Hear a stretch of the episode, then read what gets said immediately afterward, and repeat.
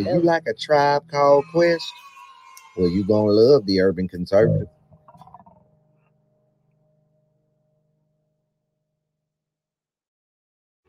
Do you like manwich and nachos? Well, then you love the Urban Conservative. Do you like guns? Do you like butter? Well, you're going to love the Urban Conservative. Yo, what's good, son? You like Pitbull, say? You like solving Sudoku puzzles? Then you're going to love the Urban Conservative.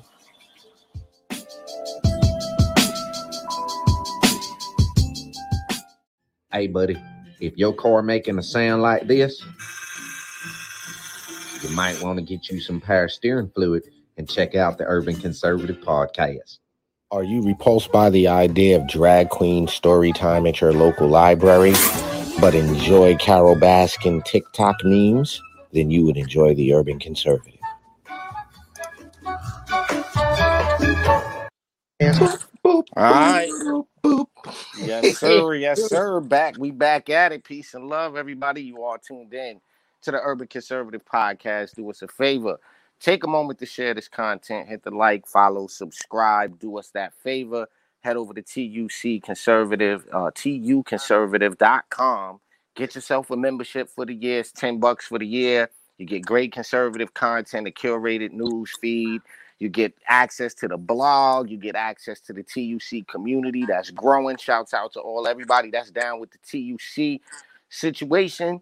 Shouts out to Zinga and Scott. They had a great show last night. Make sure to go back and check out that content from Two Americas. Bro, that's what I got for the intro. So so we gotta let's get on screen here. Let's let, let's we gotta get on the screen here. So I, I I told our guests that I had a surprise for them, right? So um we just gonna bring a good friend of the show on. Our brother from another, Mister Damon Hagan, is in the building. Big David, hey. What's up? What's all happening? All right, brethren and fellows all, how are we tonight? Brother Ali, right. Brother Raheem, so great to see both of you. Yes, sir. You know, how are you? I was so excited about your show tonight that I had to come on, on board just to do a special intro. From the west to the east, you know, I'm always looking for light, from poverty to prosperity, from the outhouse to the White House. Mm-hmm. You know, I've seen some things. And when it comes to recognizing outstanding Republican talent that's out there right now trying to develop a reputation in our election cycles, there is no greater candidate that we have out there right now than your guest tonight, Vanessa Simon. Come on, uh, let's go. A dedicated Republican. She's working hard in her campaigns. She is on the board of directors of the Women's National Republican Club in New York City, right there on uh, Three West fifty-first Street.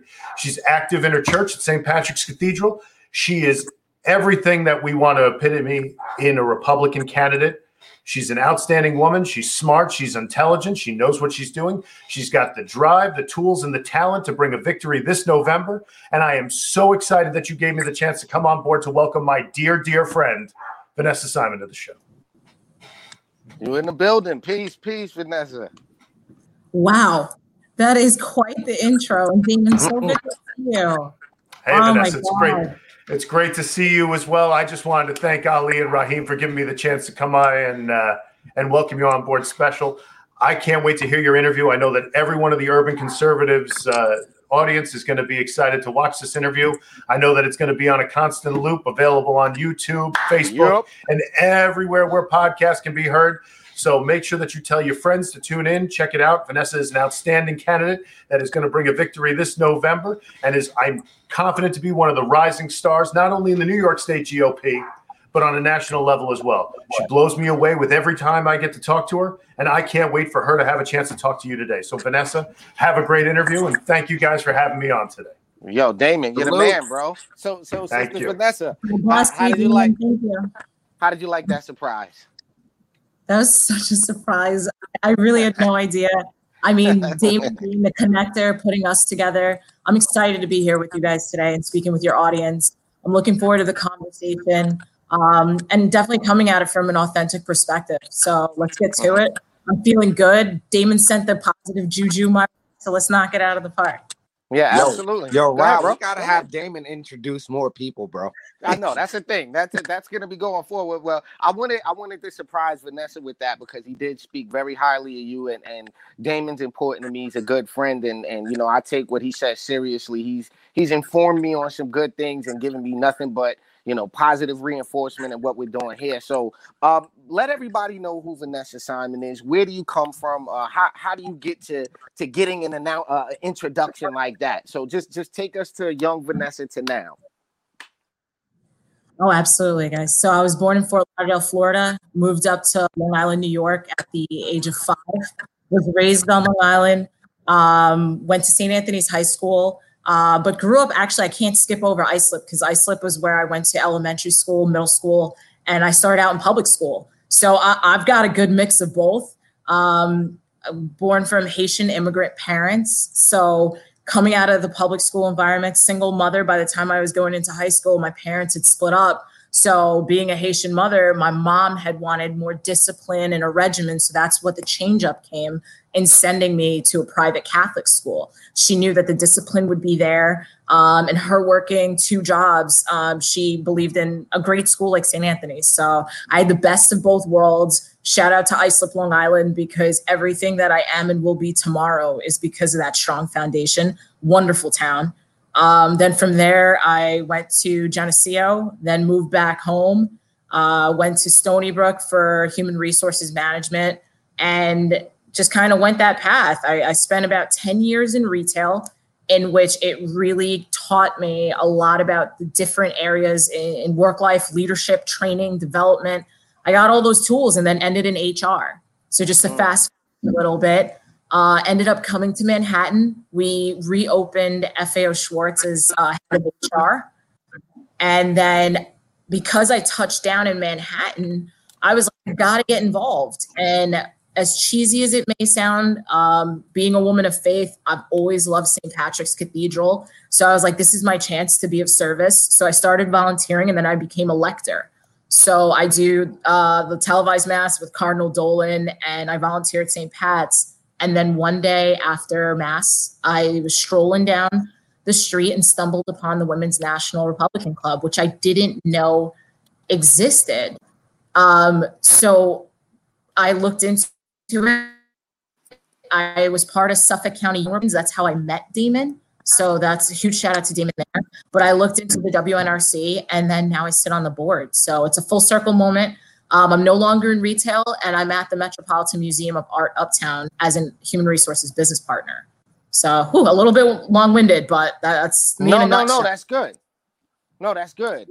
I'll okay, uh, full transparency. That's something you and I have in common. Uh, I went to Catholic school, so much so that I still know the Our Father in Gaelic. I think I know uh, Hail Mary in Spanish still, like fully. Yeah, we had, I went to Holy Family Catholic School in New Rochelle, and uh, we had an Irish uh, lady, Miss McGregor, who was very adamant about us learning that Our Father in Gaelic. So I, lo- I love the fact that you went to Catholic school. Let me ask you a question, but since you mentioned that, that is a, for me, that year and a half, that two years I spent in Catholic school was very formative to me. Did you find it the same way, the Catholic school, that type of education? Uh, do you look back at it as a great foundation? To be honest, uh, coming from public school was a really big adjustment um, in a good way. I mean, the bar was set really high, but being a big fish in a small pond, because I, I I went to Islip, uh, like I shared, elementary school and middle school, it was just an adjustment in that regard. But I think that going from a small town and then being in a Catholic school where it was, I believe, close to three thousand students, it was a big jump. So it, it it taught me really early life skills that are quintessential to where I'm at right now. One other uh, follow-up question, because I remember distinctly there was me, uh, Corey, and a black girl named Alice. We were the three black people in that school. I remember that distinct. Was that was it a diverse? Because I don't I don't know. But was that a diverse Catholic school? Did you find yourself like one of the few minorities in there, or was it not that same situation? It was a little bit more diverse than three people. Um, but for me, like I, it, it was inclusive, uh, and also coming from a predominantly uh, white area, like Islip, like Islip was like a U. Like it's so that's dear to my heart. Um, growing up and being kind of like similar to what you shared your experience, I was like one of three, one of four Black people in the grade, but I was never made to feel different. A really great story that I like sharing. Um, shout out to Mister Carls. I'm not sure what happened to him or if he's still around, but if he hears this or his family, I remember being in the second grade and he would in the morning, you know, as we're going to our classes, things like that, he just adored me and would just like pick me up, which is probably illegal now, and whoa, put me on the side of his shoulder and walk down the hall and introduce me to everyone as me going to be the first woman president of this country. So to think of that, when you think of the optics of that, you have an older white male, probably in his sixties, um, and one the very few, I was probably one of five Black people in the entire uh, elementary school at that point. Um, and wholeheartedly would be like, guys, I need you to meet this girl. She's going to be our, our first fo- female president. And I was in second grade. Um, as I got through elementary school, I'm in fourth grade, fifth grade. He uh, would be that uh, gym teacher that would send people up to get me out of gym class to verse the other top players. Um, but it, it just goes back to education, which I'm sure we'll cover in tonight's episode, um, how important it is to honor our teachers because they are really cultivating our future. So we'll, we'll get into it. Yeah, um, yeah, absolutely. Absolutely. Yeah, that's Mister Carls, because he, he believed in me before I was even anybody. You know, it's interesting, Ali, we talk about that, right? The teachers that influenced us and the educators that told us not to, and we couldn't, Vanessa, identify it at the time as conservatism. We didn't associate that word or that idea with what some of these educators were telling us. So what? You're in foster care. So what? You know, these are the circumstances, apply yourself and you can do, you know, do good things. So one one other thing on your background I'm curious about, um, because you, you you mentioned having these strong values. So when did you identify that you were a conservative Republican, or, or was that even mentioned? You know, having immigrant parents, was politics discussed in the house, or was it just the the the environment without the wording? You know what I'm saying? Without the the terminology, or was it, you know, like, when did you come to that realization? There was no coming into that realization. I'm homegrown, baby. We've been conservative. I mean, Haitian households are, are predominantly conservative.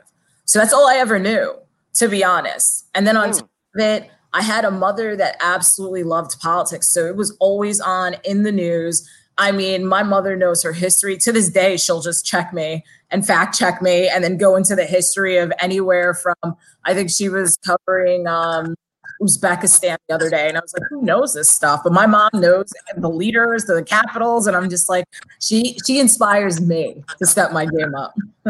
Nice. Yeah, I, Ali, you know what I noticed about that? I noticed you got a little echo, bro, but I noticed that that um in in a lot of the times immigrants, people that immigrate to this country, they have a deeper respect for the, the history, right? Uh, good, bad, and the ugly part of it. And I think that rubs off on the children. I, I really do. And, and it's a beautiful thing to see. Ali, you had something you wanted to ask?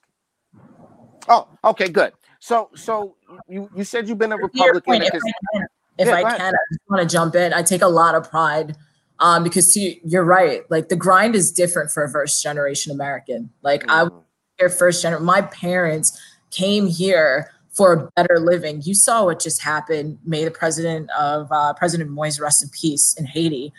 They came here to, in the pursuit of happiness, searching for liberty and opportunities for myself and my younger brother. So it, it's definitely a different grind for those that understand that their parents took a huge chance and a leap of faith to provide a better living for their children. That's interesting. Can't let them down. I, I'm here to, to to to you know leave that legacy for my family. It, it comes a mindset. I would say post like twenty-five, I started to really it really started to sink in that like I couldn't really get too cozy on uh, what I was doing. Right. No, I, I I can I get that. Ladies and gentlemen, we're talking to Vanessa Simon. We're going to get more in depth with that. If you're just tuning in, please do us a favor. Hit the like, follow, subscribe, all that good stuff. We're on all social media at the Urban Conservative. We lost Ali. He's coming back. Don't worry about it. You can also support the podcast on Cash App at dollar sign T U Conservative if you'd like to. It's not mandatory. We appreciate the likes and the follows and the, the shares way more than the money. The money's useful, but, you know, that it's tough. Things is rough right now. So let's talk a little bit about Queens, right? Um, Queens is, is always had a, a place in my heart, not only because of Jamaica Avenue and beef patties and cocoa bread and the Ave and the Coliseum and all of those different things, but because of, of the energy around hip-hop culture, if you know what I'm saying. Like, Queens has, the vibe in Queens is a little bit different. So what was that like going from, let's say, a Long Island environment to to to a more, you know, Queens is a, it's like the, it's like that weird in between the city and the suburbs vibe. So how, how was that for you coming up? You still there? See lawns. Yes. Yeah. So especially where I'm at, I'm in Southeast Queens, um, running for City Council District thirty-one. So that consists of Laurelton, Rosedale, Springfield Gardens, Far Rockaway, Edgemere, and Arverne.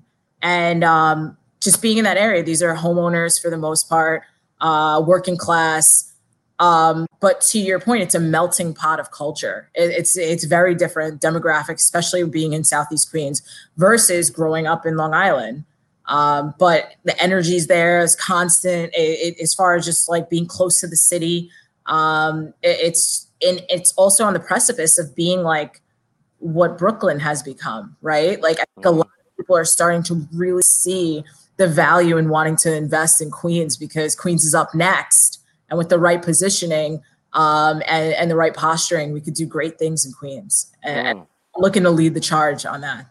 Yeah, absolutely. So for those of our viewers who who aren't familiar with what's going on in the city right now, we we have we don't have good leadership right now, in my opinion. Just in my opinion, and, and honestly, from just objective observation, looking at crime statistics, looking at certain things, uh, the, the, the minority communities in some circumstances aren't thriving and they aren't growing. What what do you see on the ground there in Queens as some of the most important issues? Um, definitely school choice. I mean, education everywhere in the state of New York, right? When we're looking at the five boroughs, we're looking at, at right now in New York City, seventy-eight percent of fourth graders can't read. sixty-four percent can't do math, right? Wait, wait, say that one more time. One more time. Got seventy-eight percent of fourth graders that cannot read. They're they're not able to pass our state stat, t- state tests. And roughly around sixty-four, sixty-eight percent that are unable to do math. So like when you're looking at, especially in my areas in Queens, a lot of people that live in the district are choosing schools outside the district just to have a better education for their kids. And your zip code should never define what kind of education you're having. Mm-hmm. Um, that coupled with the programs, lack thereof, no sports, no extracurricular programs. What are we saying to the future of these children who are just looking to, to do things to develop life skills, fundamental skills, teamwork, things like that, when you're starving the community of these things? And then they may fall into crime and things like that. And it's like, where's the investment in the community for it to flourish? And these are things that I feel like as a Republican, like we're solutions driven. We're, we're incredibly pragmatic. With the Democrats, Uh, I think they, they do a great job reporting the weather and then pacifying with programs and free money. But it's like, where is the actual tools and resources provided to help cultivate a better community? Absolutely. So we've done w- over the last, I don't, I, I, I guess thirty years, we've, we've done nothing but throw money at the problem. Yes. Um, do you think that's a, a, a viable way to solve it, though? Because it's clearly not working. So obviously, that's not a viable way to, so- to solve this education problem. It never is. It honestly never is the solution, especially when you're not getting to the root of the problem, right? Right. I think that um, in canvassing with my small but mighty team, by the way, Vanessa, the number four, N Y dot com uh, is my website. So Vanessa for New York. Uh, check it out. Check out my platform. Uh, my small but mighty team in canvassing and going door to door. I mean, they're very surprised at seeing a candidate even being door to door, right? And, and being on the ground. And then I run authentically. And honestly, I'm never shameful of being a Republican. So even though my district is predominantly Democratic, I'm coming with an authentic voice and sharing with them alternatives because they're thirsty for it. The leadership that has been there for the last few decades hasn't really been, there hasn't been an R O I. There's been no return of it. So as I'm speaking to this, these people, they're like, you know what? It, it, at this point, we don't care what party you are, as long as you're bringing change, because we don't see any. And that's mm. a lot of the constituents are at right now. Right. And it's got to be frustrating as taxpayers, right, to, to put money into a system. And I think people are becoming more and more aware of how tax dollars are being spent because we're seeing these high instances of school suspension. We're seeing kids not being able to read, not being able to write. The, the country's lower than it's ever been as far as world uh, placement in education. So, I mean, we need solutions. I mean, what other business can operate without that R O I, without without something tangible for the investment? You know what I mean? Like that, that just doesn't, it just doesn't make any sense. So, so obviously you're an advocate for school choice and, and parent choice and, and education, right? Absolutely. And getting our kids back on track. I know the hot button topic is C R T lately, um, in which being first generation American, absolutely. Are there subjects about our history that I wish I learned more of and didn't learn late in life when it comes to uh, the racial disparities in our history? Absolutely, yes. However, driving C R T right now should not be the agenda when we're not making the basics. I fear for where our country is headed education-wise on a national scale, let alone a local scale, when we're not setting strong foundations. Let me add another point. Then when you take a look at the Democratic agenda, you spoke about them throwing money at the issue. Let's talk about our education system. By them choosing, first it was Common Core, right? Not a fan of Common Core. I still don't understand how teachers are able to push through teaching Common Core. Then they're pushing C R T.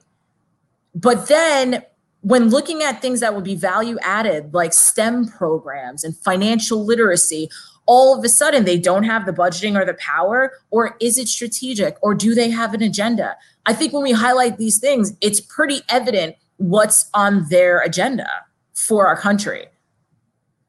So they, uh, you know, I, I've always wondered um, because I hear different stories and, and for, for, let's call them new conservatives, right? There's nothing wrong with being a new conservative, but a lot of Uh, people come from the left in this country, right? And they, they have this exposure, which they think is normal, to this leftist ideology, to this Marxism, communism, socialism in a in a sneaky way. The way they sneak it in through quote unquote black culture, through quote unquote black media.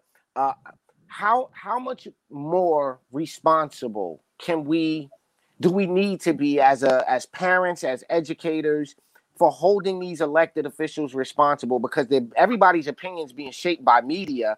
And I think we don't even look at the teachers and the teachers unions and these people that are in policy positions who are, who are allowing C R T and failing. Uh, somebody mentioned tenured teachers who's, who's producing failing students. Why, why do we allow this to go on? And, and what can we do to kind of stem the flow of this, in your opinion? Great question. Um, Coming out of the pandemic, I think everyone came out uh, just eyes wide open, right? I think that being home with our kids, being remote, although I'm not blessed to have kids just yet, but having my nieces and nephews, doing remote learning with them, I think it was an eye-opener for all parents across the world, how critical it is to play an active role in children live, in our children's lives, especially with, with education, right? So to your point, a lot of people are wondering what's next. And that's where we as a Republican Party can truly modernize our messaging and scoop that up. And when I speak about tailoring our message, because as an H R, that's all I do all day, I think this is our opportunity to really capitalize on that and enlarging our uh, Our, our, our umbrella is as a whole to welcome more people, like middle of the road, like Democrats. Everyone is upset right now. To your point, it's time to hold people accountable. And we could see that the other side isn't doing a good job, and they aren't providing the best uh, alternatives and options, right? So it's it's really, really, really important that we as Republicans, especially those that are interested in leading, those that have platforms like yourselves, are providing the tools and resources for how to. yes, now a lot of Americans' eyes are open, but they don't quite know where to go and how to. So I think those that can should do and, and take advantage of this moment right now, because the time is now. Right now, strike while the iron's hot. I think we're all seeing what's going on with our president in office. I've been seeing some awful clips circulating social media. Um, so I, there you have it. Yeah, it's it's amazing. And you see the people in the comment section. Look, I'm a teacher in the charter school in New York, and she said she had to take a uh, an equity class, right? And it was horrific. So, uh, you know, here in the city, I, I think we we we have this one party rule up in Albany and, and out in New York City. And I was looking at the, the list of how the council is broken down earlier. And, and it was just like Democrat, Democrat, Democrat, Democrat, Democrat, Democrat, Democrat, Democrat, Democrat. And I, I, I'm curious what you think the the constant push, or what is the what is the driver behind the idea that all of our people keep voting for the people who aren't improving the conditions? Like, you speak of the Republican Party messaging, and I get on the Suffolk County G O P about this. I, I try to get on. I, I try, you know, to say, hey, listen, we can do messaging differently. We can do outreach differently. Right. But what do you think contributes to this constant, you know, is it a safety net to vote Democrat? Do you really think it's the incentives? Like, our people are voting eighty-five, almost ninety percent Democrat. And do you think that'll change moving forward? I mean, we hope it does, but do you think with what's going on in these conditions, it, it, we have a good chance of changing that? We absolutely do, to answer your question. Um, but it's the how to, right? I can't stress enough. I will always reference me being in H R and harnessing the tool of, it's not what you say, it's how you say it. As an H R, bringing the employees. I mean, when I have issues, when I have to de-escalate issues between two people with opposing views, like, you have to know and have the right messaging. And to your point, growing up on Long Island versus being in Queens for the past few years is completely different. I cannot address the same. Long Island's needs are not the same as Queens, and Queens is not the same as Long Island. So as Republicans, I encourage those that are out there and those that are leading their areas, you got to tailor your message to your area. We just have to. Because right now, unfortunately, the reality is, especially, you could call it mainstream media, you could call it the leadership that we've had, um, just being incredibly Um, not really inclusive, but not, we're not just talking like race here. We've got to, like I said, widen our umbrella and welcome more people that are starving for alternatives, right? So for me, it's really about modernizing our message. I cannot stress that enough. If I could give you an example, for me, being in Southeast Queens, it wasn't the same as being on Long Island. On Long Island, I didn't have any issues feeling any kinds of visceral reaction to being around police, right? It was a different, more suburban feel, if you may, right? Then I moved to Queens and just being around family, friends, and how they would respond to even being around the police and interactions that they would have. It was completely different. I can't turn a blind eye to that. Mm. It's So now that I'm pursuing city council, like, I definitely want to bridge that gap because I've seen both sides, right? Mm. Funny story I love to tell is the other day I um I was going to mass at Saint Pat's Cathedral, and I pull up and I'm just, you know, I'm running for a little bit, couldn't find parking, and my cousin and I are uh, going in, and I see the police, and I actually asked them, like, hey, would you mind watching my car for a few minutes? It turned out to be like around twenty-five minutes. Uh, but the second my cousin saw me walking over the police, he kind of panicked and was like, you're crazy. Mm. And I was like, for what? Like, I'm used to engaging with police. Like, it, it's it was nothing to me. And sure enough, they were like, sure, no problem. And even when I came out, they like cracked a joke, and it was incredibly jovial. And it was just an experience that my cousin being from Queens is just not used to. You don't you don't engage with police like that. So for me, it, it, as a Republican, I think it's finding what is special in your communities and tailoring our message, because when you have that face time with your constituents in your community, you'd be surprised how much more we have in common. Although they're voting Democrat, we've mm-hmm. a lot more in common. Who doesn't want better education for their kids? Who doesn't want to feel safe in their communities? Who doesn't? Because we have police officers that live in these communities. Who doesn't want to come home to their families? Like, it's all in what you're saying, you know, and right. how converting it so that we can, to your point, bring more people along to the Republican side. But I'll tell you what, if we continue to have a one size fits all mentality, we're not going to get there as fast. Mm. No, that's a good, that's a very, very good point. Ladies and gentlemen, we're talking to candidate for New York City uh, Council District thirty-one, Vanessa Simon. If you're just tuning in, please do us a favor, hit the like, follow, subscribe. Also, visit T U conservative dot com. You can cash app, cash app us to support the show. We got some merch coming. We got shirts and hats and all these wonderful things coming. That's how you can support the show.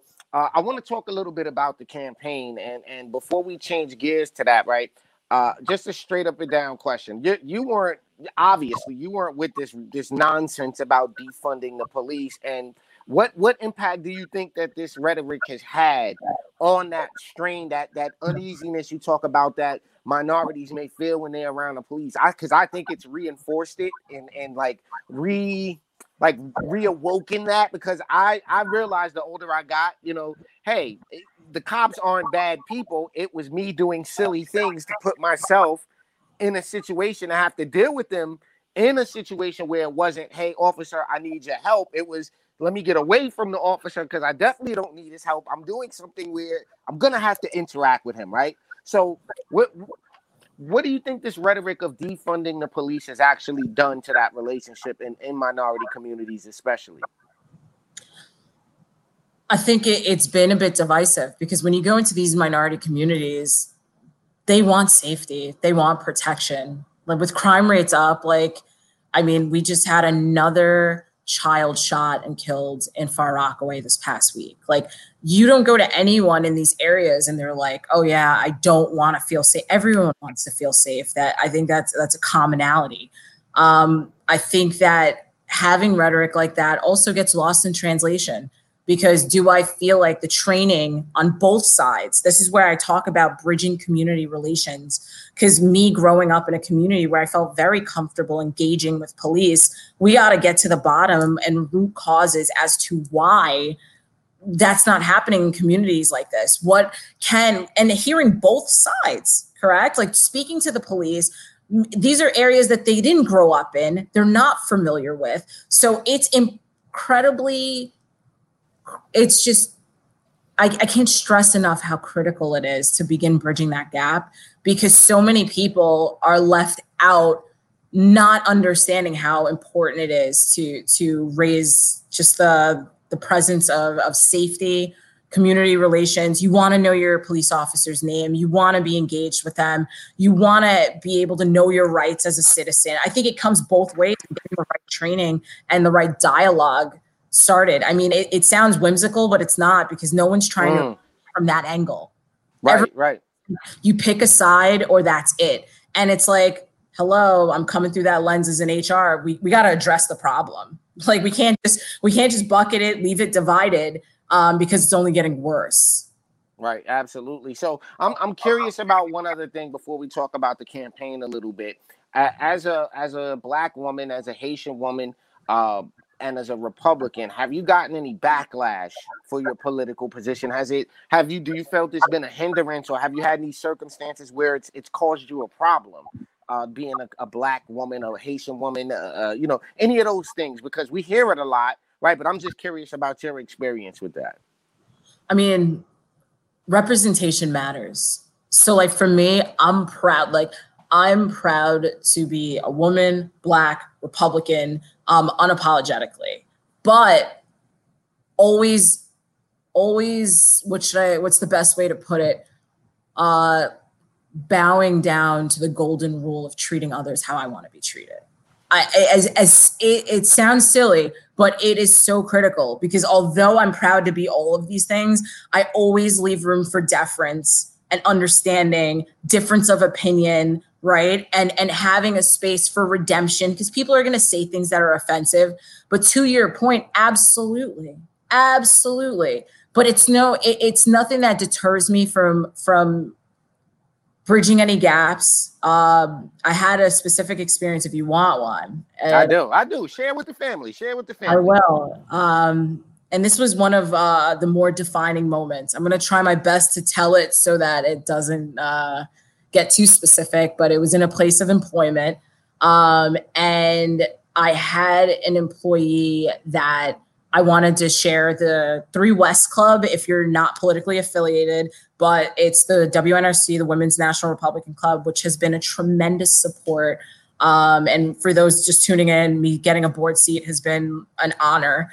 Um, but I was inviting someone that is on the left. I was like, hey, you know, W N R C is not too far from here. Um, I know you may not want to go because they're Republican, but they're a great warm group. It's not what the national news is covering. Like, it's a place of community. So I'm trying to sell it. Um, and the person was like, you're a Republican? And I was like, yeah, I'm a Republican. I've always been a Republican since eighteen. I was raised in a conservative household. I automatically, like, you see that uptick in the positivity. I'm like, yeah, that's that's who I am. And I'm just like, but once again, come by. The women are really nice. And the person is just thrown. I've seen you in our in our meetings and you're just so intelligent. I just, I can't, I can't believe you're an, you're a Republican. So like, I'm over here trying not to make it uncomfortable because there was another coworker in the room. And uh, once again, I sidestep it, but I'm just like, all right, like, I get it. Like, no, not your cup of tea. Got it. So then um, I continue speaking and extending the invite. And this woman goes, I know why you're Republican. Um, all Republican men are rich and white. Whoa. Shots fired. Shots fired. I'm going to keep it one hundred with you today. Yo, is- shots fired. I'm telling you. And that's when, because you just asked me, being a woman, Haitian, Black, Republican, and this is this is what I have to face in this moment within H R. Department, okay? So like, just to let you you know. Yeah, this ain't the warehouse. This ain't, you know, the girls yeah, outside with the, yo, y'all no, in the H R. No. Everybody come to y'all with the, my check is messed so, up and everything else, yeah. In true divine intervention, um, this, the, one of the admins came in, I had my meeting. So pulled me out, because I was growing hot at that moment. I didn't know reflect. I didn't know how to be like, I'm like, oh my gosh, I feel offended. Because at the end of the day, there's two things. One, we had another coworker in the room. So it's like, I didn't want to be, and and both were, not that it matters, both were Caucasian. I was the only person of color in the room. And they just so happened to be Democrats. I just can't imagine it being roles reversed. If it was two Republicans and one Democrat, and we were giving them like a hard time about a, an issue that, what have you, just straight out. You, I understand why you're Republican. All the, all the men are rich and white. So I got pulled out of that meeting and I just couldn't stop thinking about it. And I ended up running into that coworker who was um, a higher level than me, late, like later on in the day. And she immediately started apologizing. And I was like, it's not okay. Because I'm one of those. I'm not, um, oh, it's okay. Um, yeah, I don't like those. It's I take okay, a lot man. of pride in being a Republican because I knew it in that moment. If it were two Republicans and one Democrat, it would have been a completely different scenario. Uh, we uh, uh. Hell and high water, right? So on that, in that same vein, I, I was just like, it wasn't okay that you said that. And then to add insult to injury, she's like, I'm so sorry. I totally understand what you must be going through. Um, and she mentioned the administration uh, that she had worked for that was liberal and that she was, you know, don't worry, I understand what you're going through. To be honest, it just kept getting worse and worse. I had to literally hit the eject button and, and get out of that scenario. Yeah, but I have to be honest with you. It it hasn't been the same since uh, with me and that coworker. And from that day on, and I sh- I shared with her, I was like, my political affiliation does not determine or represent my level of intellect. And I was offended by what you said. Period. Right off rip, I le- I kept it funky with her. Well, it sounded like to me she was saying you want a rich white guy, and that's the only reason you're a Republican. That's what that came off like to me, which made me say shots fired. Like, wait, so I can't comprehend the values of the party. I can't understand historical precedents. I have to want a rich white guy? That's just, yeah. For me, that was like, for me, that was the the the McGregor, like, knockout, like, killer move. It was the first two. Remember, she kept stopping me to be like, you're a Republican. You're so much smarter than that. Like, I got those comments first. So with that said, it's been a long time since that incident. I'm clearly now running for office as a Republican because it's important to represent that we are not a monolith. We have alternative views, and I am determined to flip my district because if I can provide them the tools and resources, whether it's supporting small businesses, helping education get back on its feet, programming that kids can become invested in, um, getting government funding uh, into programs that we need, whether it's coding, right? Or any of the licenses to get our builders to have Queens rebuilding Queens again. Talk to me. I'm not right. money at the problem. That's what it is. Right. So for me, it, I and in the height of everything that happened with um, President Trump last year, a lot of Republicans were jumping ship. And I just, there was a part of me at one point that I was like, my party's not looking and feeling like me because I'm a Republican. I'm about integrity. I'm about honesty. I'm about addressing the issue in a way that's not divisive. Like, these are things that are honest reflections that I was having about our party. But then I pushed those thoughts aside. Like, I'm riding this till the wheels fall off. Like, I started a Republican, I'm a Republican. I don't care what anyone has to say. Yeah, I, li- I like that because I, I noticed that too.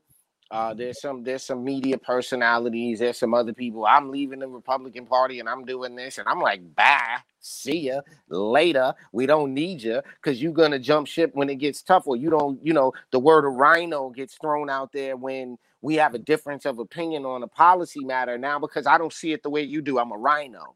Instead of saying, well, what's the political middle ground here? We're, yeah. we're saying, how do we help the kids? Well, the middle ground is we're trying to help the kids.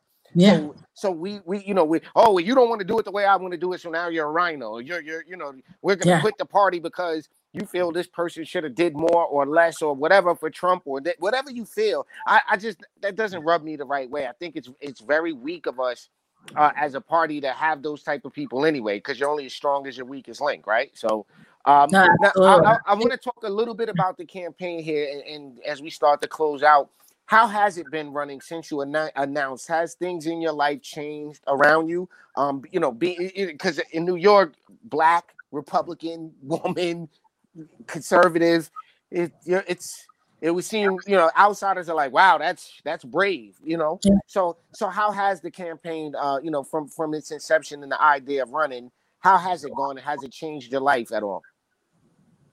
Um, just in that. Really recognizing how it requires tremendous uh, responsibility and understanding that if I'm doing this, I'm doing this one thousand percent as myself and as authentically and pulling everyone in and trying my best to be a leader for everyone in my district, period. I've been honest going door to door. I've had a pretty high success rate, whether it's getting the in-district donations and or uh, just handing out palm cards, getting petitions signed, um, being like, hey, you know what? I'm a Republican. I'm not hiding it. You know what I mean? But but getting the messaging across, like I said, finding common ground, saying it in a way where I'm like, you can't go wrong when I'm like talking about wanting to fight for education and wanting to make sure that we – the taxes, right? We, we we could all agree to that, especially in Laurelton, predominantly homeowners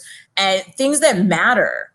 So to your point, it, it's it's made me realize not to take it lightly at all. Um, I'm really in for in for uh, being committed to the cause. Um, and to your viewers, I mean, to to be able to win, I, I'm gonna need the support from everyone. Uh, like you said, I love that. That was almost timed perfectly. Uh, go to Vanessa for New York dot com. Um, if you can, you can come help the efforts in, in door knocking, canvassing, or just throwing in a donation. Minimum ten dollars, max an individual can do is one thousand dollars. And if you're in the five boroughs, it gets matched eight times from ten dollars to one hundred seventy-five dollars. But I got to run a competitive uh, campaign. Uh, my current constituent, um, excuse me, the current, um, our current incumbent right now just kind of ran two back to back because she was in the special election and then she just won the primary, but it is a new candidate to the district. So if, if being supported gets me to the right place, I'll be able to run a competitive race. Absolutely. And, and listen, we're here supporting. Um, anything that we can do to help, we would love to have you back on the show. You know, this is, you got a home here. Um, I got a freaking date. That's what's up. Yeah, yeah. You got it. You got. You're always welcome here. And anything come up that you want to talk about or something you think people need to know, we we that's what we're here for. That's what the Urban Conservative is all about. But it's not over. The interview's not over yet. Hold on. We got we got some things to do. So I know we got some fun. It actually went really quick. Holy cow. Yeah, look, forty-five minutes flew by. Shout out to people in the in the comments section, by the way. Um, and thank you, Chris Johnson, for that donation. He already threw ten dollars in. So shout out to the comment section. I see I see your comments over there. And you're yeah, yeah. Um, who is it? Erica King. Haitian parents don't play when it comes to education. Um, yeah. I, I I stood, I mean, the uh, what would you say, former Vanessa in her twenties. Uh, lived by the motto, work hard, uh, play harder. So as long as I made sure those A's came in, though. We'll turn up. turn up. It was right, more so, like turned down for what, actually. There you go. So here's here's what we're going to do. Um, we usually do a one-word association game. We're switching things up. We're going to do this rapid-fire round. I'm going to ask you some questions. Wow. Rapid-fire. First answer that you give, you win the plug. You get thirty seconds, full screen. It's all yours. Tell everybody everything you need to know. Are you ready? Wait, I, okay, I think I understand. I'll, I'll wing it. I'm pretty good at it. So I'm, I'm going to shoot some questions to you. All you got to do is answer them. There's no right or wrong answer. You ready? All right, hit it. All right. Favorite cultural food group? Wow. Got to go with Haitian. Come on. All right, Haitian. Come on. If you ain't had Haitian cuisine, get to, uh, I mean, I'll, I'll host a cookout, get to a Haitian restaurant ASAP. No Rocky. Okay, there we go. All right, Haitian. All right, favorite cartoon? Favorite cartoon? Ooh, Inspector Gadget. Hit me. Ah, that's unexpected. Okay. All right. No, Penny, Penny had that watch. I got my Apple Watch now. Favorite nineties rapper? Ooh, Biggie. Come on. Biggie. All right. Well, you, you know, Queens. I thought you was going to say L L. I, you know, I thought no, it I'm, right. I'm, I'm, I'm Notorious B I G forever. Okay. That's good to know. Queens, y'all need to know this about your folks. You know what I mean? We got some folks that know. All right. So you, you, you, you got to get into a fight. You have to have this physical altercation. Who do you want on your team? Cardi B or Michelle Obama? Woo. That's a tough one. You got me on that one. Uh, wait, what kind of fight is it? What kind this, of fight? It's fisticuffs. Paint, paint the picture. Where are we at? And then I'll let you know. Because I'll right. know if we can outsmart it, because it's always chess, not checkers with me, or if I got to get scrappy. Okay, no, scrappy. Fisticuffs. Drama. It's, it's popping. Vaseline. Hair tied back. Vaseline. Yeah, who do you go with? Michelle Obama or Cardi B? I mean, it's a no-brainer. I got to go with Cardi on that one. All right, cool, cool, cool. I'm not, I'm not mad at that. All right. Um, so last one on on the rapid fire, right? Favorite sitcom. Favorite sitcom. You can't. I'm gonna have to have a tie. I'm sorry, because my, my my ringtone right now is the theme song to Secession. Uh, okay. Love Billions as well. All right, all right. Well, you win. So Billions and Secessions. That's it. All right, well, you've come to the end of the rapid fire round. You've won the thirty seconds uninterrupted camera time. So, Vanessa, the floor is yours. Let the people know where they can support you, how they can support you. Just give them the rundown. It's all yours. Hey, guys. Vanessa Simon, running for City Council, District thirty-one. Thank you so much for joining me tonight. I'm running right here in Queens. Republicans, the time is now. Modernize our messages. We can get to the right voters out there. We got to do what's right, supporting one another. Um, I'm running with a great group of girls. We got Ina in Brooklyn, uh, Jackie in District one, Felicia in District twenty-two in Queens. So as conservatives, we got to stick together, um, and we're only stronger together. So vin- visit Vanessa for New York dot com and, and let, let's let's make some change. Let, let's rebuild Queens and, and get it on the right path.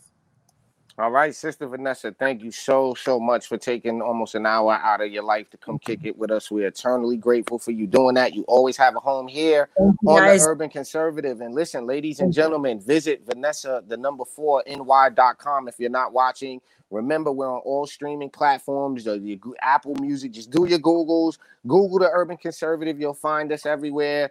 Do us a favor, everybody. Take care of each other. Next week, we're talking to Senator Anthony Palumbo. Next Monday, we're going to find out what's going on here in New York with some things. Um, we also got Downstate Abbey coming on next week. We got we got a talk, you know, a real interesting uh, next set of shows coming up. So I want to thank Vanessa. Shouts out to the brother Damon Hagan. Thanks for connecting us. We really appreciate you. Thank you, Ali, yeah, Ali, I'll call you back. Ladies and gentlemen, you have been watching the Urban Conservative on YouTube or Facebook. Thank you so much for getting in the comment section. And, Until, and, and comment section, yeah. Really quick, D D D S, uh, keep praying for me. Prayer, prayer is powerful. Um, Absolutely. All things are possible through God. I'll end and, on that. Yeah, we're going to end right there. We out of here, ladies and gentlemen. Peace. Have a good night, guys.